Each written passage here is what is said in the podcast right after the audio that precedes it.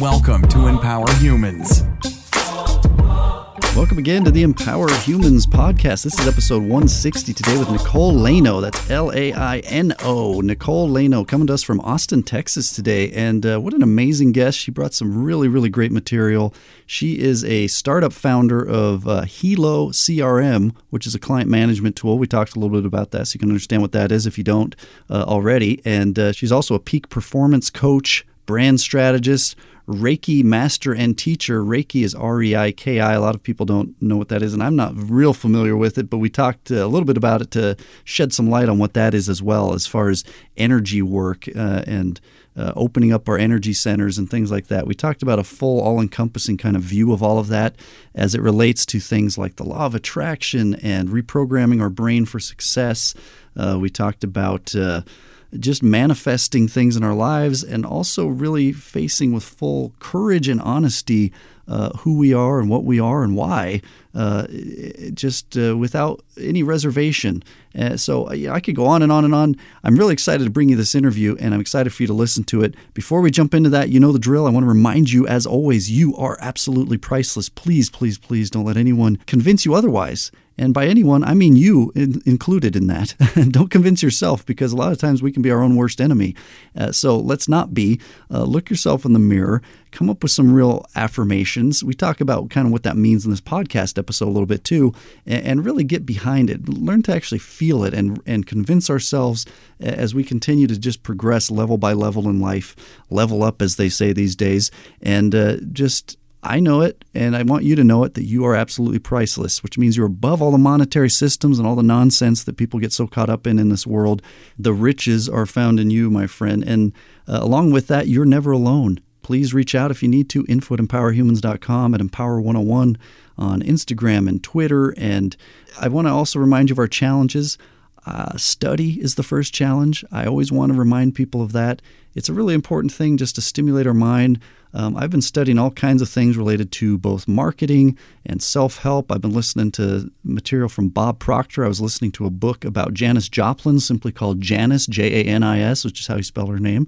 And uh, just uh, you know a little bit of uh, a few things all over the map a little bit. So uh, whatever resonates for you. I'm a music person. I'm always intrigued by uh, rock stars and stuff because those are the people I looked up to when I got into music. Let's be honest. By the way, I'm looking to go see Guns N' Roses here in Las Vegas this month.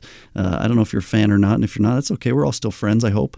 Uh, I'm, I'm actually really excited to see uh, Mammoth WVH, which is Wolf Van Halen, Eddie Van Halen, the late great, uh, some would say best guitarist of all time uh, of uh, the band, named after his last name, Van Halen. His son has this uh, band and some really great music. So I digress, but study study what resonates with you. Maybe it's not music. Most of us seem to like music at least, um, and so study uh, whatever you need to to just stimulate your mind, stay in tune, and along with that, our second challenge is make great moments. I got back from a little trip. That's why we had a little break from the podcast for a couple weeks in there. Um, I took my boys. We went up to Zion National Park and uh, uh, Kolob Canyon in Utah and some other places up there, some uh, theme parks, and visit some friends and things, and some other business stuff as well. But really great experience. I love that stuff because it creates memories that will last a lifetime. I always remember my vacations for better or worse as a kid.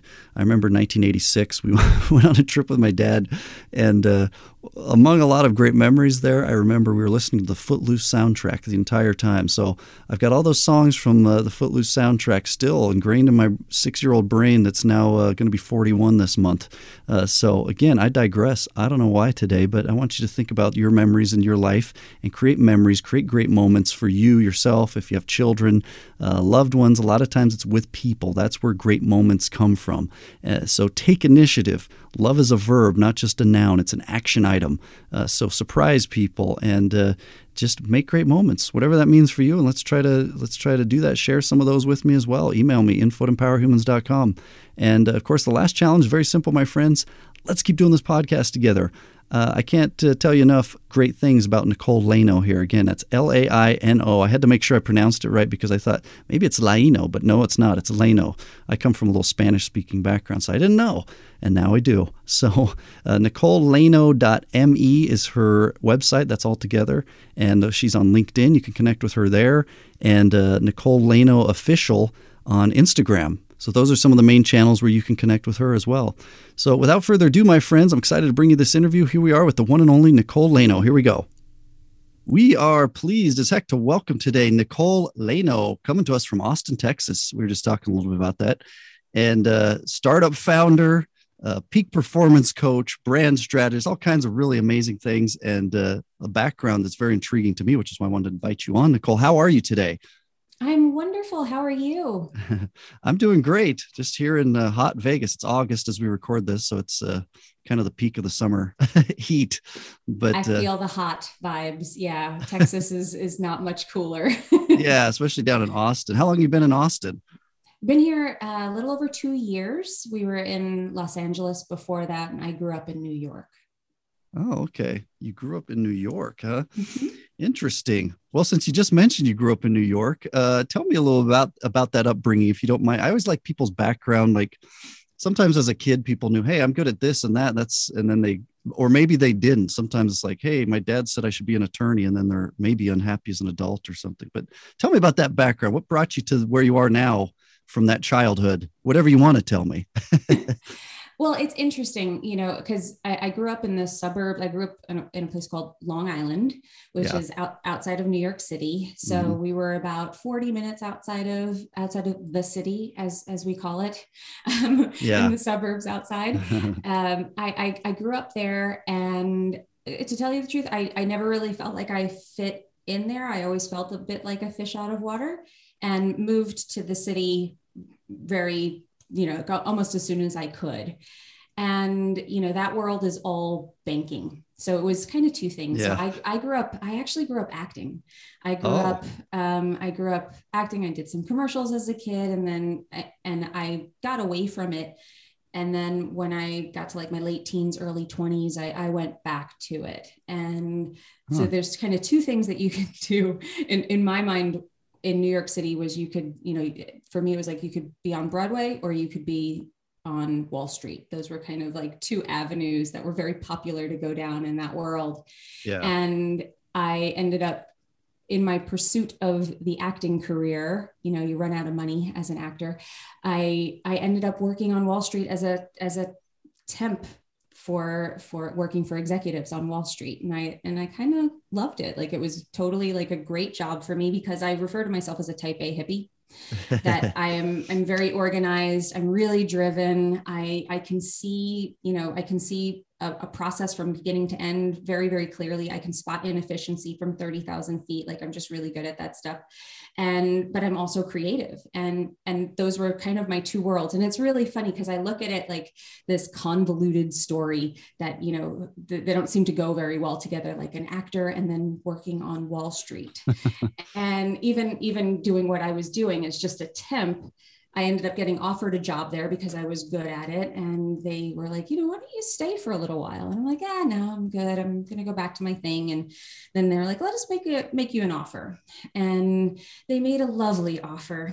and yeah. to a girl that was walking around New York City without health insurance, worried she was going to get hit by a bus and go bankrupt for the rest of her life. the, the idea of like a 401k and, you know, a, a very high five, five figure salary um, to start off was like yeah where do i sign i was like okay i'll sell my soul and, yeah. and and i had a lot of friends that worked in that world and it didn't seem so bad and and truthfully i was using a part of me that my creative side wasn't able to be used as much as i wanted it to be out in the acting world and and i i felt stifled and i feel like that's sort of been this pendulum that has been swinging for a good part of my life getting leaning full on into one area. So leaning full on into creative and then not being able to do it as effectively as I want to or as much as I wanted to, or not being able to eat and getting frustrated by it, and then swinging the other way to going like full out corporate and then getting frustrated with that and then trying to find that middle. And I, and I feel like right now where I am is exactly where I'm supposed to be. Yeah. That, good. That, you know, that, you know, you go in pursuit of these things and the the road may wind, but it is ultimately bringing you to where you belong. Yeah, and that's a good sentiment I think for all of us to echo in our in our lives. Sometimes it's uh, we question, am I doing the right thing? Am I in the right place? And I, I think well, most of us are where we're supposed to be at any given time, whether it be growth or destinations, but it's it's a journey most of the time, regardless. But um, you, you said a couple things that that piqued my interest. One, you mm-hmm. talked about not fitting in. I think a lot of people can relate to that. Um, and then coupling that with what you call the type A hippie thing. Do you want to kind of dig in on any of that? Uh, why you felt that way and what exactly type A hippie is?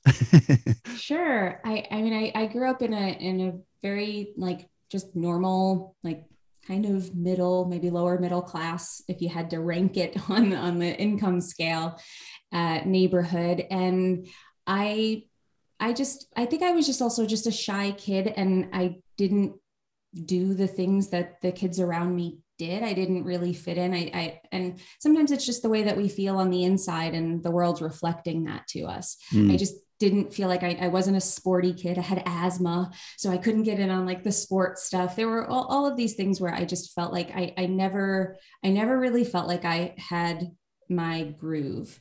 And yeah. that caused me, you know, I was a bookish kid. I read a lot and I got lost in stories. That's why I became an actor because I had said to myself that stories and music, and I'm not musically inclined, but stories and music, songwriters, stories, the, these people gave me a way out. They gave me another world to get lost in. They, they, exercised my imagination, stimulated my imagination so that I could see something beyond just the space that I was in. And yeah. I became an actor because I wanted to do that for other people. That was I remember that being my driving force. I want to tell stories. I want to I want to be part of that of what those people did for me that mm-hmm. helped me see this way out that helped me see myself differently that that helped me see other people differently because the people I was looking at didn't feel like me or or you know something that I wanted to I I, I wanted I didn't want to change to be like them. No. I so I and and it took it it doesn't feel that way as a child the right thing you know you, you kind of taught to fit in and try to fit in and when mm-hmm. it doesn't work you start feeling like something's wrong with you so the fact that there was something else out there that made me feel like you're not wrong maybe you're just in the wrong place or maybe you just need to find the right people mm-hmm. so that was where i i i went into my acting pursuit was I wanted to exercise that. I wanted to feel that that that the the storytelling and just the human experience. It's a study in the human experience, and I was fascinated by it. So I I went into that world, and that's that's kind of how my upbringing. I, I think just the fact that I wasn't, I didn't fit in, caused mm-hmm. me to sort of go into that in, into that world of dreaming a little bit and and seeing outside of myself. And i think that's mm-hmm. what sort of but i am i still am driven. I still am process oriented. I still am all of those things. So the type a hippie was just always in there. I just I think i denied the hippie for a long time or i denied the type a and i never let them coexist. That's interesting. And i think a bulk of what you said is very empowering uh, statement again for all of us to it really embrace who we are not feel like we need to change for uh, some other you know the group or whatever. I think that we do children a disservice just in a general kind of unspoken culture even at times that you need to fit in and you need to be the sporty cheerleader person or the high school quarterback or you know whatever it is between boys and girls and stuff and uh, so and, and, by the way i don't hear much of a new york accent. Did you have to did you have one and did you have to work to get rid of it or you just don't have one? I didn't have one. My mother and my grandmother were sort of tyrannical about about me pronouncing everything correctly. So I grew up, I grew up with this, which another thing I didn't fit in. I did not sound like my friends who were, ah. you know, ah. like, Hey, I want to go to the park. I'm going over here. You know, that, that, that loose, uh, that loose sort of speech I just didn't have. And, uh, you know, and that was, that was by design by my mother and my grandmother. They would oh. not allow me to, to speak like that. Okay. Well, I get it. Some New Yorkers might uh, take issue with saying, uh, pronouncing things correctly but you know whatever. It is what it is and you talk the way you talk and i uh, you know i grew up out west southwest at that and so i talk the way i talk. California mm-hmm. new mexico now vegas that kind of thing but uh, so okay cool. I just you know it's always interesting to me people's people's background and stuff and now we we have some good insight now building on now what you've done going into adulthood. Um, so where did you start as you became an adult? Because I know you've gone on to you built this CRM company, which is a, like a client management system. Obviously, you're a very mm-hmm. processes oriented uh, yeah. person. Um, but tell tell me some of that story and and how that all came about. I mean, all of this stuff, it's, you know, I, I think everything in my life and what I try to work with my clients on is, is trusting the journey and trusting the process that if you're making, if you're taking steps in alignment with what feels right to you and not thinking so much about why or thinking about the 10th or the 15th step, it's good to you know not be completely reckless. But if you're making if you're taking steps that you believe are you're called to take then trust that and trust that the next step will appear and that you will either get the result that you want or the lesson that you need and mm. the next step will reveal itself so when I, I when I, I worked on wall street i burnt out um, I, I feel like I stayed there probably two years too long. I had a great time. I learned so much. I met some of the best people in my life. I had a really great experience there for a while. And then I didn't. It just became kind of a repetitive thing of doing the same things and working too much. And I, I completely burnt out on it. And I went into what I was diagnosed clinically depressed. Mm-hmm. And that was one of those moments where I felt like my soul was calling to me and was like, you, you've got to make a move you that this isn't right for you it was for a time don't panic don't feel like this is this depression is the end or some some final sort of diagnosis and or means anything about you it's a state you're in and you just need to get out you need to find yourself again and i went and i moved to california i moved to los angeles i knew that i needed to make a big change and i needed to if i stayed in new york i would probably get drawn back in by the paycheck by the comfort of it some friend would have a, an opening someplace and i would get that job and i would regret it mm-hmm. so i mm-hmm. moved mm-hmm. and was like i i don't know what i'm going to out there i just know that i need to leave here and there's there's a new start for me somewhere. And luckily my husband was like yeah i'm on board. And and when i went out there I, I didn't know what i was looking for. And then i started to work with entrepreneurs and I started to dive into the kind of solopreneur community. And I realized that there really wasn't a CRM for that for that um, that industry and that particular niche within the industry. Yeah. So I that kind of blended my my expertise. So I I built, I helped build systems internally for the bank that I worked for when I worked on Wall Street. I was a project manager. And I really felt like I had the tools to build this. My husband is a developer, so he set me up with an offshore team that I could talk to and run and I took the leap. And I just, again, I just felt like I'm like, this is the right thing for me to do right now. I feel like this is the stars are aligning and I'm uniquely qualified to build this program. And I built mm-hmm. it, launched it, and it still exists today. It's still going strong. It's Hilo CRM is still is still a living, breathing thing.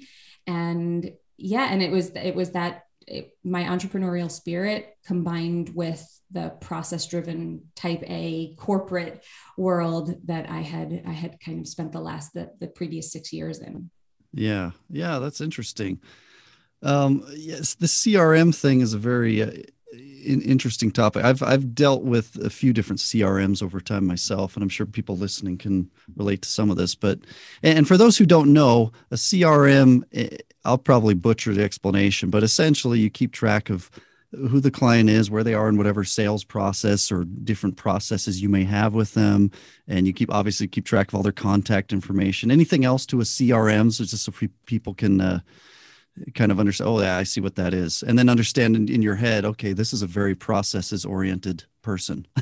yes, yeah, and, and what I wanted to do, my goal with it was to provide light marketing tools and CRM capabilities to people who are starting out their businesses, people yeah. who were just getting started and didn't have the few hundred dollars a month to drop on a CRM system, which some of these cost and some of them were upwards of that.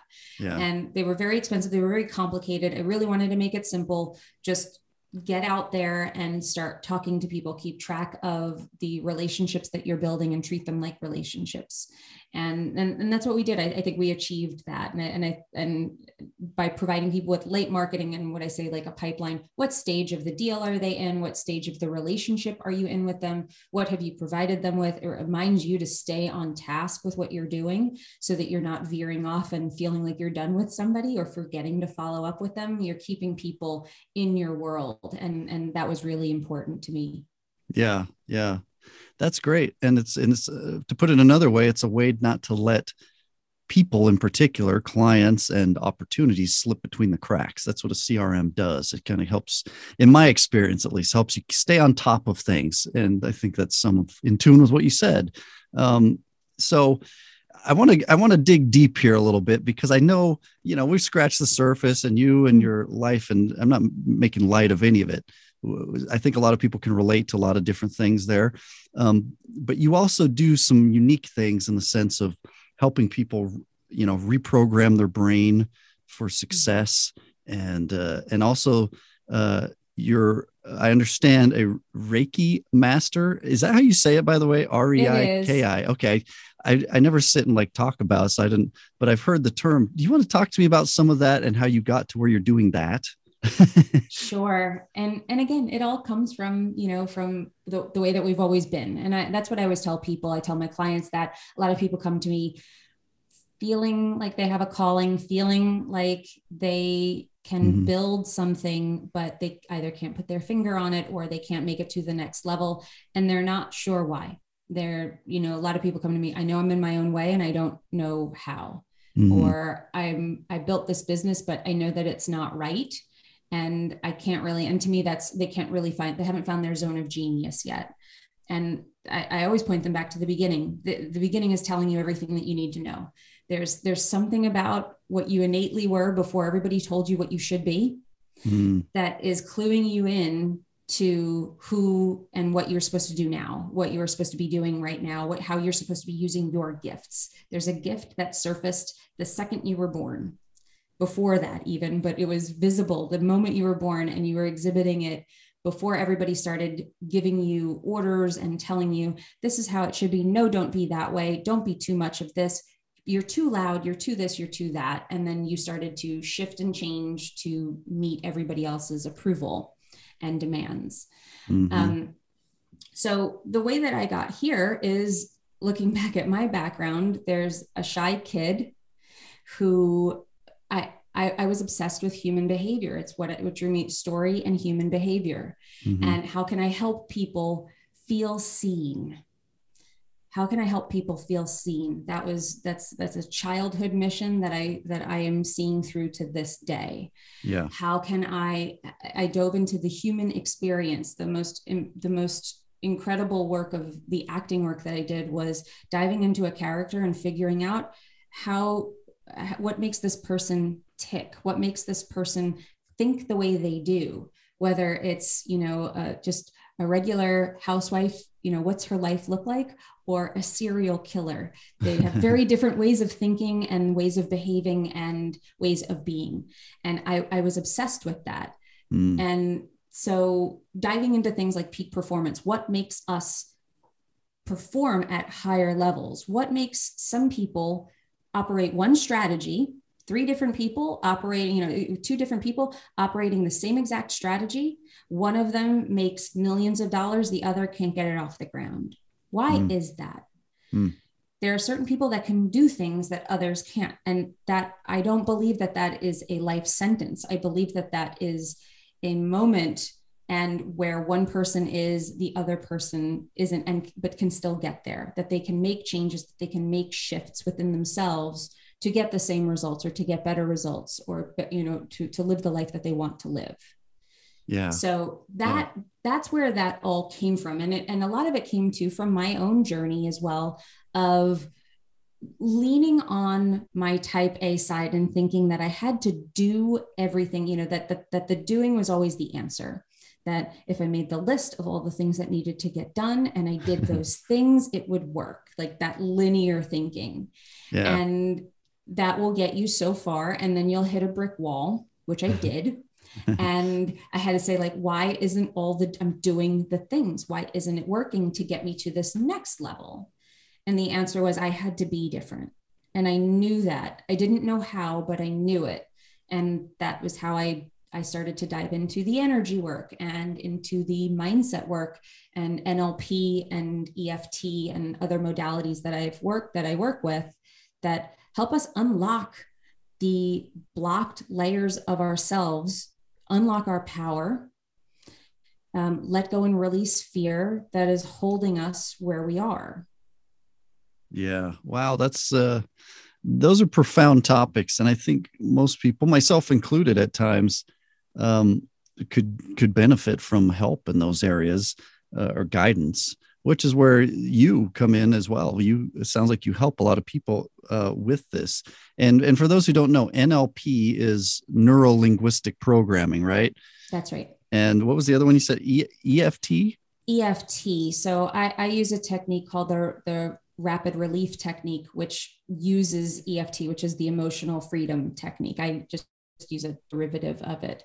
Um, it's a different it's almost like dialects and language. it's just a different way that we do it. Yeah. Um, but EFT is emotional freedom technique, better known as tapping. If you've ever heard of tapping, where people oh, are yeah. tapping on their on their head and on different uh, acupressure points in their body, that that's what EFT is. Okay. Well, let's dig in on some of that if you don't mind, um, because it's it's all fascinating to me, and I and I know some about some of it, and not all about any of it, and some mm-hmm. I don't know much of anything. Like Reiki, for example. Um, if you don't mind, because, out of indulgence for me, but I think a lot of people, in my experience, you'd probably beg to differ because you know you work with this stuff. But um, I think a lot of people could have some interest in well, what is that exactly? Um, what what do you want to break down about this process, if you don't mind, as far as um, what you would do with a client or you know if i was your client i don't know or people in general like how does this work how does reiki work in conjunction with nlp and eft I, I had a gal on the program named megan gallagher who, who has a whole thing with anxiety that she suffered from and she talked a lot about tapping for example mm-hmm. and uh, other things like that but anyway go ahead sorry for kind of an open-ended long-winded question but where That's do you want to go fine. with it That's fine. I actually, Reiki is something that I use a lot for myself and it, it helps mostly with my intuition and my ability to feel my own energy and tune into energy. Re- reiki is is it's energy. So there's there are attunements for reiki that make you able to feel and sense energy and be able to it's used as a healing modality.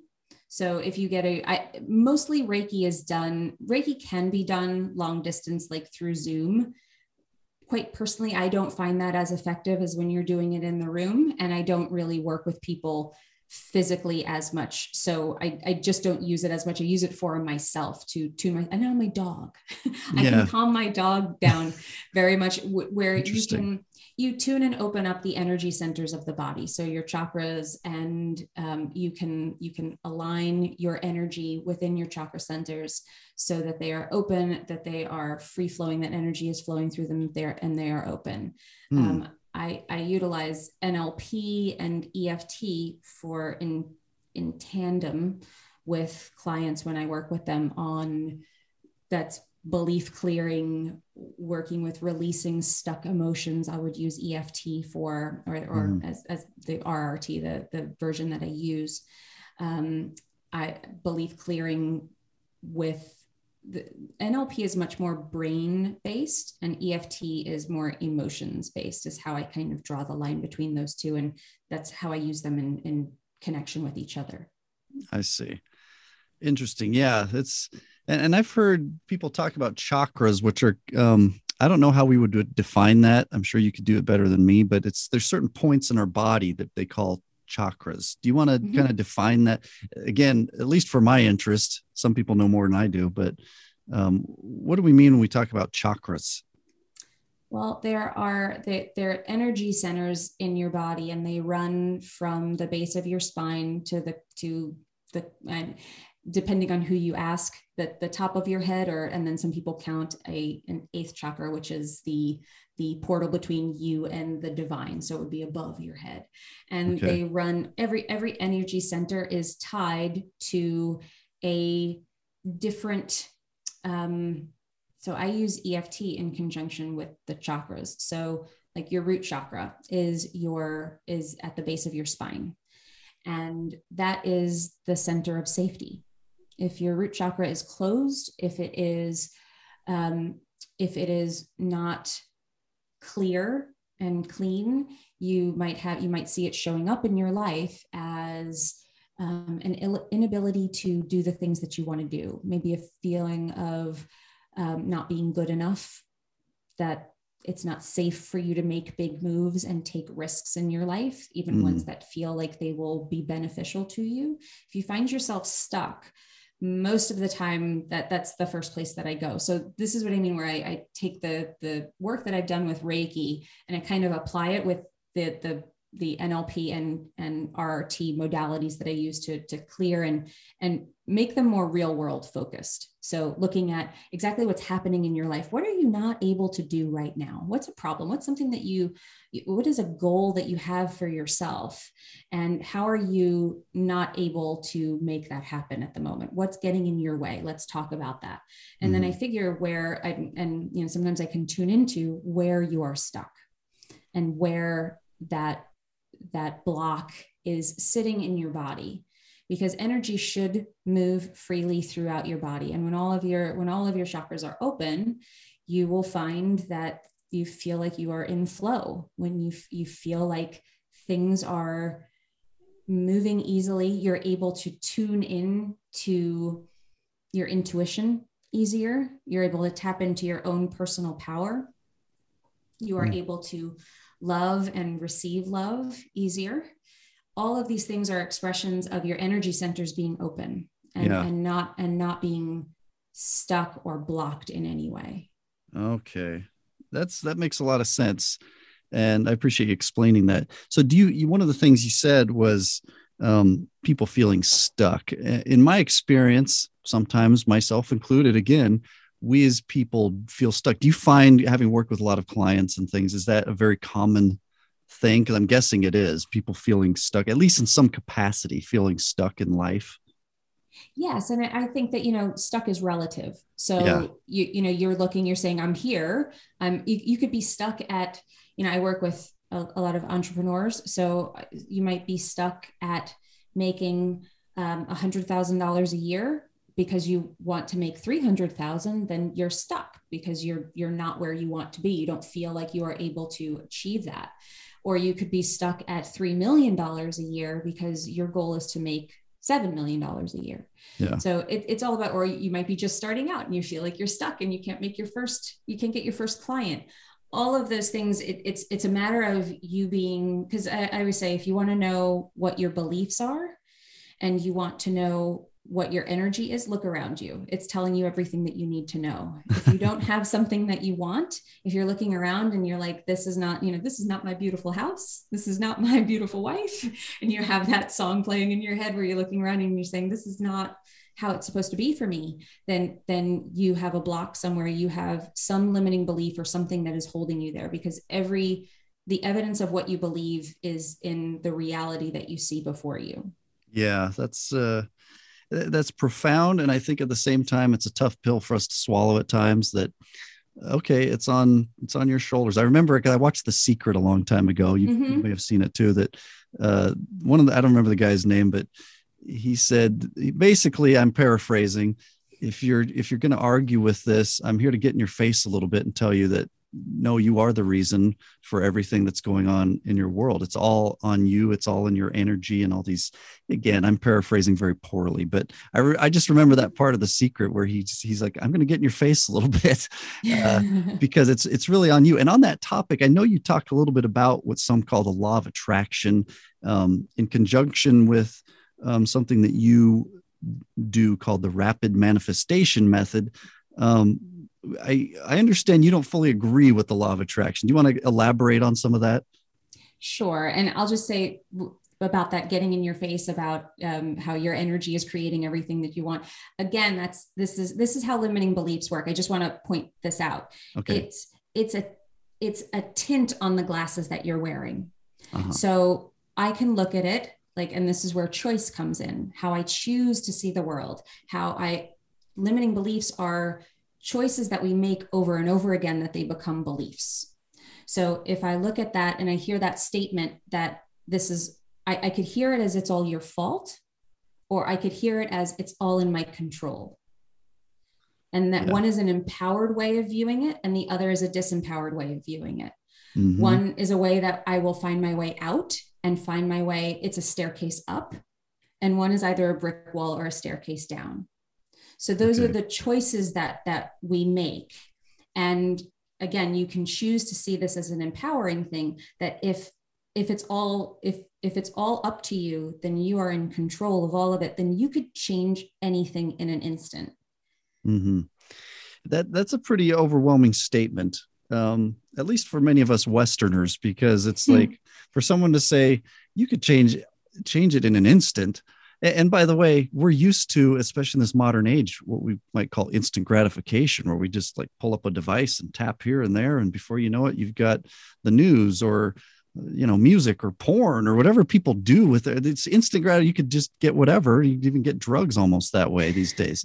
and uh, I don't mean to be crass or, but it's, it's, I just, we all, we need to be real that in that regard we do, but to say, oh, we could do that from within. Uh, I think that's that's a pretty bold statement, but I believe that it's true. well, but and and and again, I just want to clarify because I I am type A. I uh-huh. do believe in doing things, but but th- this is this is what changed my life, and it changed the life of the lives of my clients and the people that I work with, and and also just lots of people I know. Mm-hmm. Um, that the way that we think and the way that what we believe influences everything that we do. So it could be that when I say it can change in an instant, it means that if you aren't inhibited, if you aren't afraid of taking action because you're afraid of the beliefs, uh, we, like I said, we have beliefs. If you have a belief that you won't fit in with your family anymore if you make too much money, or if you have a belief that maybe you, as a child, or as a as a young adult or as a kid you got up on stage in front of people and they laughed at you or you went mm-hmm. and you tried to stand out and people told you you were too much mm-hmm. and now you're the belief is inside that people don't accept me people don't support me so yeah. when you go to pick up the phone to build a relationship with somebody who could be a client when you go to post online and be truthful about how you feel and really speak your message when you go to go to a networking group and you're trying to get out there and actually speak to people rather than stand and hug the wall.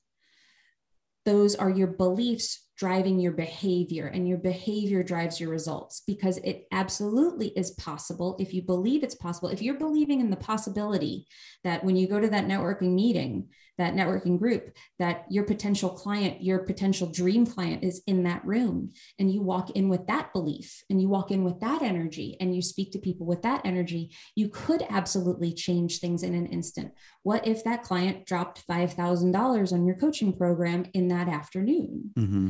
Or you came a step closer to that. Yeah. that absolutely can and has happened. I have certainly done that where i've and I, I, think that there's there's stories like that that we hear all the time that you know if i hadn't gone to this thing or if i hadn't shown up there or if i hadn't been in this place at this time it wouldn't have happened. Those were choices that brought you to those moments. Yeah.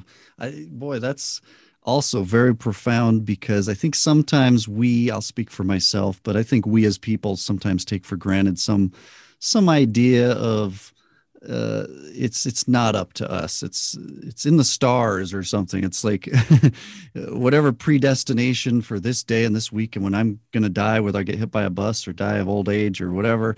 It's it's all there, and then people just kind of live their lives like zombies. But what you're saying, it sounds like to me, is people can really take charge and really own uh, their lives, and and taking it an extra few levels, really build uh, an, an, amazing life in tune with the things that they really want and and deserve.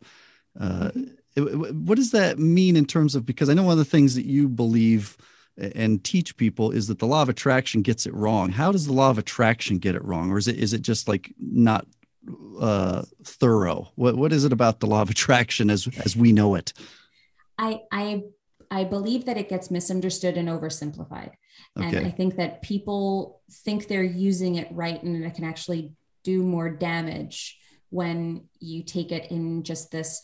And for those who aren't familiar, the law of attraction, which you know became wildly popular from that movie the secret yeah. and through abraham hicks books and and lots of other there's been so much written about it and talked about it now it's a very big deal but the law of attraction mean is, that that what what we the way that it's thought of as that the way what we think is what we will attract if we think about so this is where vision boards come from yeah. if i'm looking at the dream house every day and i'm thinking about it then it will come to me I'll have I'll live in that house. If I'm just if I just focus on it enough and I remain positive and I think positive thoughts about these things. So if I think I'm wealthy, I'm wealthy, I'm wealthy all day every day, then I will be wealthy. It will I will attract that to me. That energetic force will bring me the thing that I desire.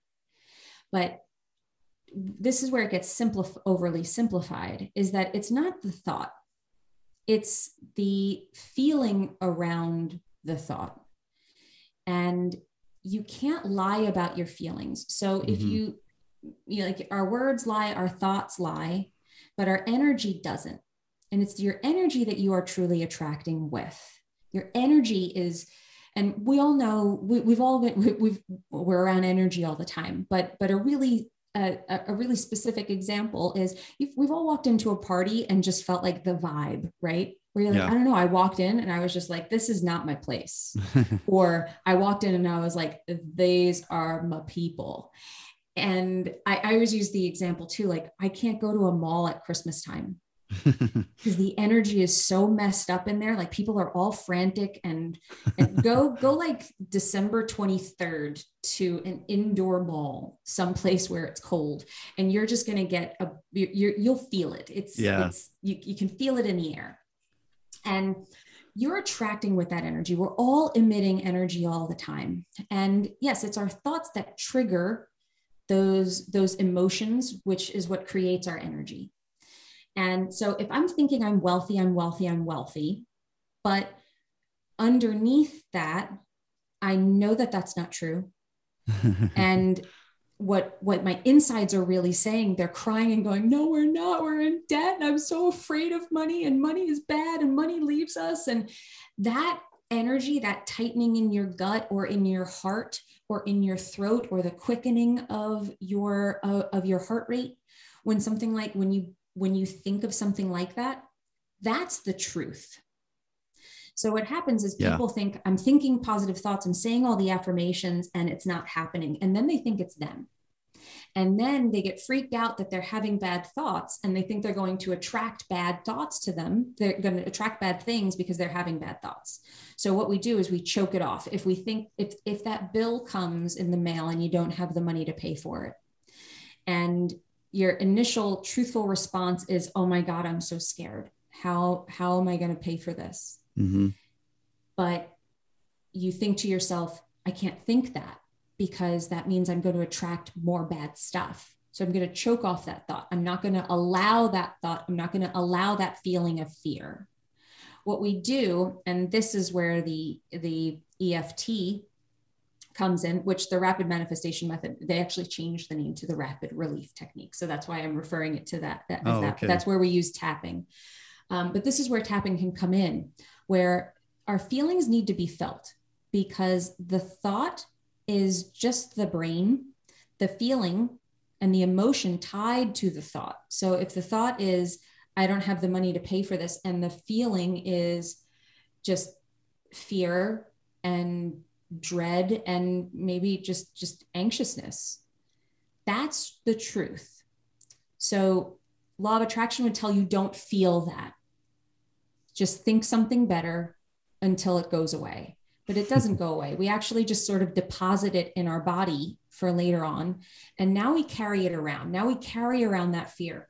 We carry around that anxious that anxious energy. And it poisons everything else that we're doing because we didn't feel it mm. because we didn't allow it to happen we did not process that emotion yeah. we never let it go we the, when we say things like that that person's not worth getting angry over but the truth is you're angry yeah. and you have to and that's when you start doing that when you start facing your emotions and dealing with them and for for emotional stuff i use eft and that that the the rrt technique. I tap and i have my clients tap where you tap through that emotion in the moment and you get it out of your body. And then you realize that it's just a moment that even when you have that anxious energy coursing through you and that bill comes it only feeds itself. So that anxious feeling feeds another panicky thought, which feeds the anxious, fearful feeling, which triggers another fearful thought. And then you're in this thought feeling cycle of this downward spiral of, oh my God, how, how, how, how am I going to ever get out of this? And the truth is that you can't find an answer from that place. Hmm. This is really uh, interesting stuff because uh, yeah, I was listening to Bob Proctor recently. I'm sure you know who he mm-hmm. is. He's a Canadian, cool guy, old guy. Uh, he uh, he has lots of programs and books and things. And uh, but any in any event, one of the things he says, and I I've heard from others as well, is you don't get what you want, but you do get what you are. And mm-hmm. so the idea being in line with what you're saying and it doesn't sound to me like you're fully dismissing the law of attraction it's that to me it sounds like you're adding some layers of really important foundational pieces of reprogramming our thought processes and uh, it's just the subconscious level of how we respond to things and really getting in tune with that if i may be off base somewhat in some of what i'm saying but it sounds like there's more to it than just hey that's no the law of attraction is is null and void. no, it absolutely is not. I, I, like I said, I believe it's misunderstood and yeah. overly simplified, where people think that it's just the thoughts, and then that that ends up doing damage because they think that something's wrong with them or they're doing it wrong, which causes them to deny those feelings more because they think it's the thought mm. and it's it's there's just more to it than that and when you start first of all it lets you it, you have room to breathe again you know permission to feel your feelings not only yeah. permission but a prescription to feel your feelings is how you truly release them and when you release them you know when that bill comes in the mail if you feel that feeling and you feel it and I have people tap through it and it's like, I'm really scared right now. I don't know how I'm going to pay for this. I don't know. And you calm yourself down and you allow, you honor that feeling. You've now created space for the solution, mm. which yeah. would not exist if you had gone the other way. Yeah, that, that makes a lot of sense. Uh, to me, the law of attraction, at least for, we'll say, entry level uh, law of attraction practitioners or whatever uh, practitioners is mm-hmm. that uh, it, it, opens the door it's like okay if you can get to this place where some of what you do with that depending on the sources of information you get um, you start to develop to where by telling yourself certain things over and over and then uh, a lot of what I've heard recently, and as you've gathered, I've studied some of this recently with Bob Proctor and others, is that uh, you you do start to then couple those emotions, and in some ways, I'm sure that there's better techniques where you have to flush out that old belief system to a large extent, but you're almost forcing yourself eventually, if not hopefully much sooner, to feel the correct emotions in tune with the things that we want instead of having this conflict of interest kind of thing going on. Uh, what, what are your thoughts? no, absolutely. And, and that's what, that's really what I work with people on. So it's, it's about clearing the slate. So we clear out the old beliefs, the old emotions, the things that are currently holding you back so that you're starting with a clean vessel. And then when things come at you, and it, it's not compounding all of the emotion like it does when we've bottled stuff up and we haven't dealt with the fear that we have dealt with the hurt that has that that has been inflicted on us mm-hmm. dealt with the anger that we're harboring because we were told that anger is not a desirable trait and people don't like angry people mm-hmm. those are beliefs and what those beliefs do is they cause you to deny parts of yourself. Mm-hmm. And I, I, heard this beautiful analogy once that um, it, it, our emotions and our ways of being, like when we come into this world, we're like a big giant castle. Like if you pictured yourself as a big giant castle, and as a child, you're just running through your castle, and all of the rooms are amazing, and there's turrets, and it's just this most glorious place, and you love every corner of it. And then someone comes over and tells you, This room is gross. You shouldn't go in there. I don't like this one. Uh-huh. And you start reacting by closing the doors, locking them, and saying, I'm never going in there again. And mm. what that does is now, if you pictured a part of you on the other side of that door, locked away, you have just lopped off pieces of yourself that are what make you you. And when you want to move forward and when you want to get past the point that you're at right now, it's demanding a part of you that you have left behind because the goal is not to be perfect. I say this to my clients all the time. The goal is not perfection, the goal is wholeness. When you are whole and walking forward as your whole, fully realized self, yes, that is when you are unstoppable. That is when things flow. That is when stuff stops feeling hard. That suddenly, once you once you unlock that door, embrace that piece of you that you've locked away and you say, Walk with me, and they do, you have just accessed a level of power that you had cut off before. Yeah. And that is why things suddenly feel easy. And that is why you're just like, I don't know why this was hard for me to do yesterday and it's not today. Yes. Great stuff. I and I love that idea just the topic of being whole is I was studying words for God. You know, one of the words in Hebrew for God is Elohim, which means man of holiness. And holy comes, I'd like to study etymology of words. Mm-hmm. the word holy literally comes from words we think of holy water or different things we associate as uh, some of us, uh, but it actually means being whole or complete. And uh, so, regardless of people's spiritual and religious beliefs in that department, I think there's something instructive in that of of becoming whole ourselves and finding finding it in that journey. And one of the things you mentioned is we come into this world um, with those things, and then it's subdued in some variety of ways, some similar and some different between us. But how do we get back to that? How do we get back to that I guess that's all that we're talking about here. There's a mm-hmm. process of flushing out beliefs that have been imposed on us or that we've turned to for some comfort or whatever. Do you have any additional insights how we get back to that? I mean, there's a few ways, and, and this is this is what most of my work is. I, I do do business strategy on top of it, but so yeah. much of the business strategy is dependent on this work. It's why I do it and why it's like the cornerstone of what I do because you are the operating system and you are so you can download apps onto your phone but if that phone is running an operating system from 2003 the app probably isn't going to work. So you need right. to upgrade that operating system. So you are the operating system. And as far as as far as what to do i mean what i work people through is we we clean out the old beliefs. We identify them. We become aware. And you know, part of that is looking back at your story and seeing what was the knowing. I always say, like, we want to get back to the knowing. We want to get back to what we've always known. And before people, like I said, started sh- telling you what you should or shouldn't be, or you started doing things for survival. So I, I, use this example a lot, you know, for my own personal life. I'll share this here that my, you know, I, I had a very combustible father, mm-hmm. and um, he, you never knew what you were going to get. Now, what does that result in? I, I was not beaten. I was not like I don't want to make it sound like he was, but but I was. We were emotionally very afraid, yeah. and and so we walked on eggshells, and we made sure that we, like things were so orchestrated to make sure he was comfortable and to make sure that we weren't going to do anything that could set him off so what does that do that that kind of a survival mechanism for me was people pleasing. And that's sort of what it de- developed into in my adult life.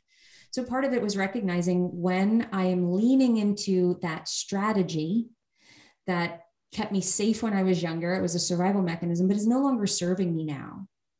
and so that's the fact finding mission that we are on and there's there's there's ways that you can go back but I, I always have people go back to the knowing and go back to you know i like i got on stage as a child and then i became very afraid to stand out mm. and that can come from people telling like i heard that you know you think you're better than me and the last thing i wanted to be was better than anyone i was just doing what felt natural and good and fun and, and like home for me mm. but that caused me to shut down and step back because i didn't want anyone to think that i was being i was trying to be better than them. That wasn't the goal. That wasn't what i was trying to do. But that's how it manifests now in in you know adult life when you try yeah. to step out and and be this fully realized version of yourself. I can't do that without the girl who's too much without the girl who isn't afraid to stand out who i locked in a room because she made everybody feel like i was trying to be better than them. Mm. i have to let her out in order to take it to this next level. So basically I, I have people where we usually start is like i was saying what are you trying to do right now that you're unable to do? Yeah. tell me where the resistance is and then we'll find the belief from there. And then we go back and we say like what did you what were your natural tendencies? What were the things that you see as your natural gifts from you know back when things felt easier for you? Do you have to go all the way back to childhood or is it teenage years? Depends, mm-hmm. different for everybody but when did you feel like you were kind of operating in your zone of genius and things felt easy and like they flowed for you and when did that stop? Was there an event? Was there a time? Was there kind of some people it's like i went off to college and i lost it or i, I my dad died. There, there's all of these things that can be clues to the puzzle and, and for everybody it's different. So there, there's there, there's questions you can ask yourself though to kind of to, to clue you into where you lost your mojo mm. and where these emotions may be blocked yeah yeah i appreciate you explaining the, there's so much to all this uh, in terms of real value, to be honest, for us as human beings. And so I, I, I hope people see that. I, for one, see some real depth to this because it really uh, speaks to what we are, why we do what we do, and what we're capable of. And, and if we're really honest with ourselves, because you, you talked about going on this kind of fact finding mission in our lives, people have got to be willing to take those steps in order to then get to the next level and the next level but if you're not willing to do that first and it's i know that's hard because there's a lot of times there's some really painful things that you have to dig up within you belief systems and maybe abuse and whatever it might be but uh, I, I dare say and you could speak to this too i'm sure but it's it's probably worth the price uh, as difficult as that price may be more for some maybe than others but uh, but really being honest and owning ourselves in that process that alone is very freeing isn't it? Uh, go ahead no it's it i mean it's everything for me it's it's been what's driving me my my whole life was trying to figure this whole game of life out and humans out and i and i yeah. truly feel like i'm living my zone of genius right now which is only makes me believe in this much more that through this whole weird path that I ended up exactly where I'm supposed to be doing exactly what I'm supposed to do.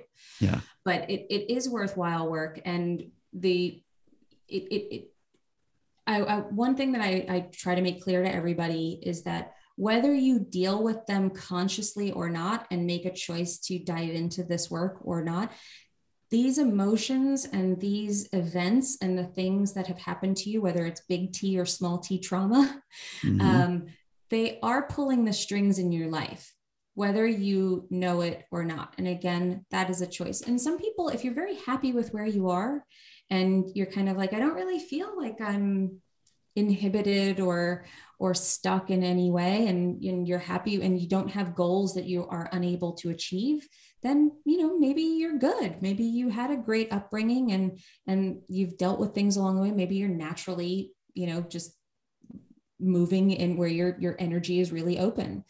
Um, for most people that i've met that is not the case. And they're either it, you you choose to hear the voice that's calling to you telling you that you can be more. Yep. And that's the first step. And and then well like you said bob proctor says that we don't get what we want we get what we are. Well that's ways of being is what he's talking about. And ways of being the first way of being that is a step in the right direction of this work and i know that it can feel really heavy and like there's so much out there like how do i change the way of my way of being? How do i change who i am? I'm being me. Mm-hmm. well you change it with a thought by seeing the world a little bit differently and you do that every single day. And the first thought is that the that everything that i'm being given is a lesson that there is some way that the world and my emotions are speaking to me and telling me this is ready to be healed. I am presenting it to you for this purpose. Yeah. So I'm triggering you with this anger, not to mess up your life, not to screw with you, not to just get a rise out of you. I'm my meaning your body. Yeah. And your brain is giving it to you to say, I want you to look at this. I'm holding the mirror up to show you this anger that lives in you deal with this. If you deal with this, new levels are available to you, but you can't. I would say it's like the bouncer at the party that's looking at you, being like, you can't come in with that. You've got to leave that bag at the door. yeah. yeah, that's that's really good stuff. I I couldn't agree more to be honest with you. I there's just something to be said for for taking the courageous step towards that full honesty with ourselves. And um, as we, as we get ready to wrap up here, too, I, I could talk to you for hours, I'm sure. Uh, but you got to get back to your Austin life, and I got to get back to the heat in Vegas. But uh, outside of that topic, uh, any final thoughts as far as because I know you talk about people manifesting money. We've talked a little bit and dabbled and danced around the topic a little with the law of attraction stuff. Is there any other ad- additional insight on that that you could share as we wrap up here? Um, because I think that's something that's of interest to a lot of people, and I know a lot of people are struggling in various ways. There've been a lot of things shake up in people's lives in the last, especially year and a half with COVID and things. That people are in very uh, uncertain, unstable places. Um, any thoughts on that as we wrap up uh, some tidbits? I mean, money is a big topic, but I'll, I'll, say I'll say this: that the first thoughts that I have when um, whenever a client comes to me with money, whenever whenever a client comes to me with issues with money, or if I'm experiencing something that is not desirable about money, I'm like, what what's going on here? Mm-hmm. Again, it's to to not to not panic and in the moment you know i would say exchange exchange criticism for curiosity. So rather than you know being like oh my god why is this happening to me? You know change that to why is this happening?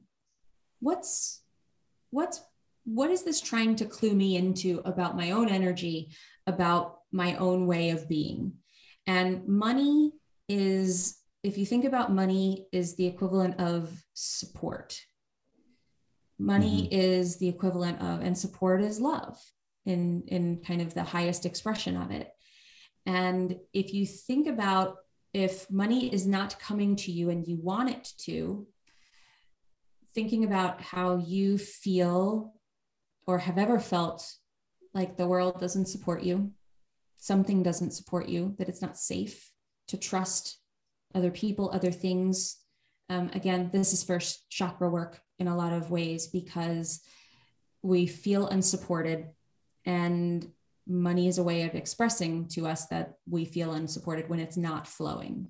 Mm-hmm. when it is we do feel supported. We do feel worthy of love. We do feel worthy of support. We do feel like the world and things around us can be trusted to support us. Yeah. And and so that's the parallel that i try to draw so that you have a baseline of what to think about and that that you that you don't start thinking it, it's not about the money necessarily.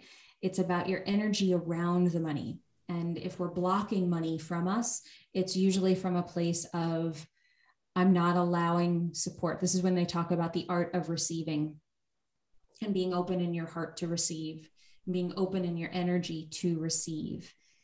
There are there are ways that we block even the good things from coming to us because of some underlying belief or emotion attached to a belief. Mm-hmm. and so think about think about support think about love um, think about I, I always have um, i have a lot of people write their money story. What's been the truth of your story but write money out like a person so yeah. So like if you wrote a letter to money, like it were a person, what would be the story that that you would tell it? Would you say like you're never here for me? You always leave me. Um, you're, you're never around when I need you. What's that story? That will tell you a lot about the energy you have around money. Yeah. These are great things. I one of the things Bob Proctor says too is that uh, you take X amount of dollars that a lot of people think is maybe a very high amount of money that maybe is also unobtainable for them. Let's say a million dollars for a nice round number that's probably a pretty common one, uh, and and you train yourself to see it as tiny. A million dollars is tiny, and and what a paradigm shift for most of us to say a million dollars is tiny. Well, if you're Jeff Bezos, it is. I mean, mm-hmm. he's got how many hundreds of thousands of millions of dollars laying around. One of them is not going to matter. For most people, a million dollars would be everything, but it doesn't have to be. It doesn't even have to be looked at that way. So it's almost like changing perspective as to amounts of money as well. Um, but that's just my two cents, no pun intended. Uh, but yeah, I appreciate you've had so many great insights, Nicole. I, I really love uh, all this uh, great uh, material you've shared with us, and there's a lot more uh, obviously, you have a website, Nicole Laino, and that's L A I N as a Nancy O dot me, right? Mm-hmm. and right. Uh, any final thoughts, or where else can people uh, connect with you, or anything else you'd like to share as we wrap up here? I love connecting with people on LinkedIn, um, and I'm also at uh, Nicole Laino official on Instagram. So those are those are places where you can keep in contact with me.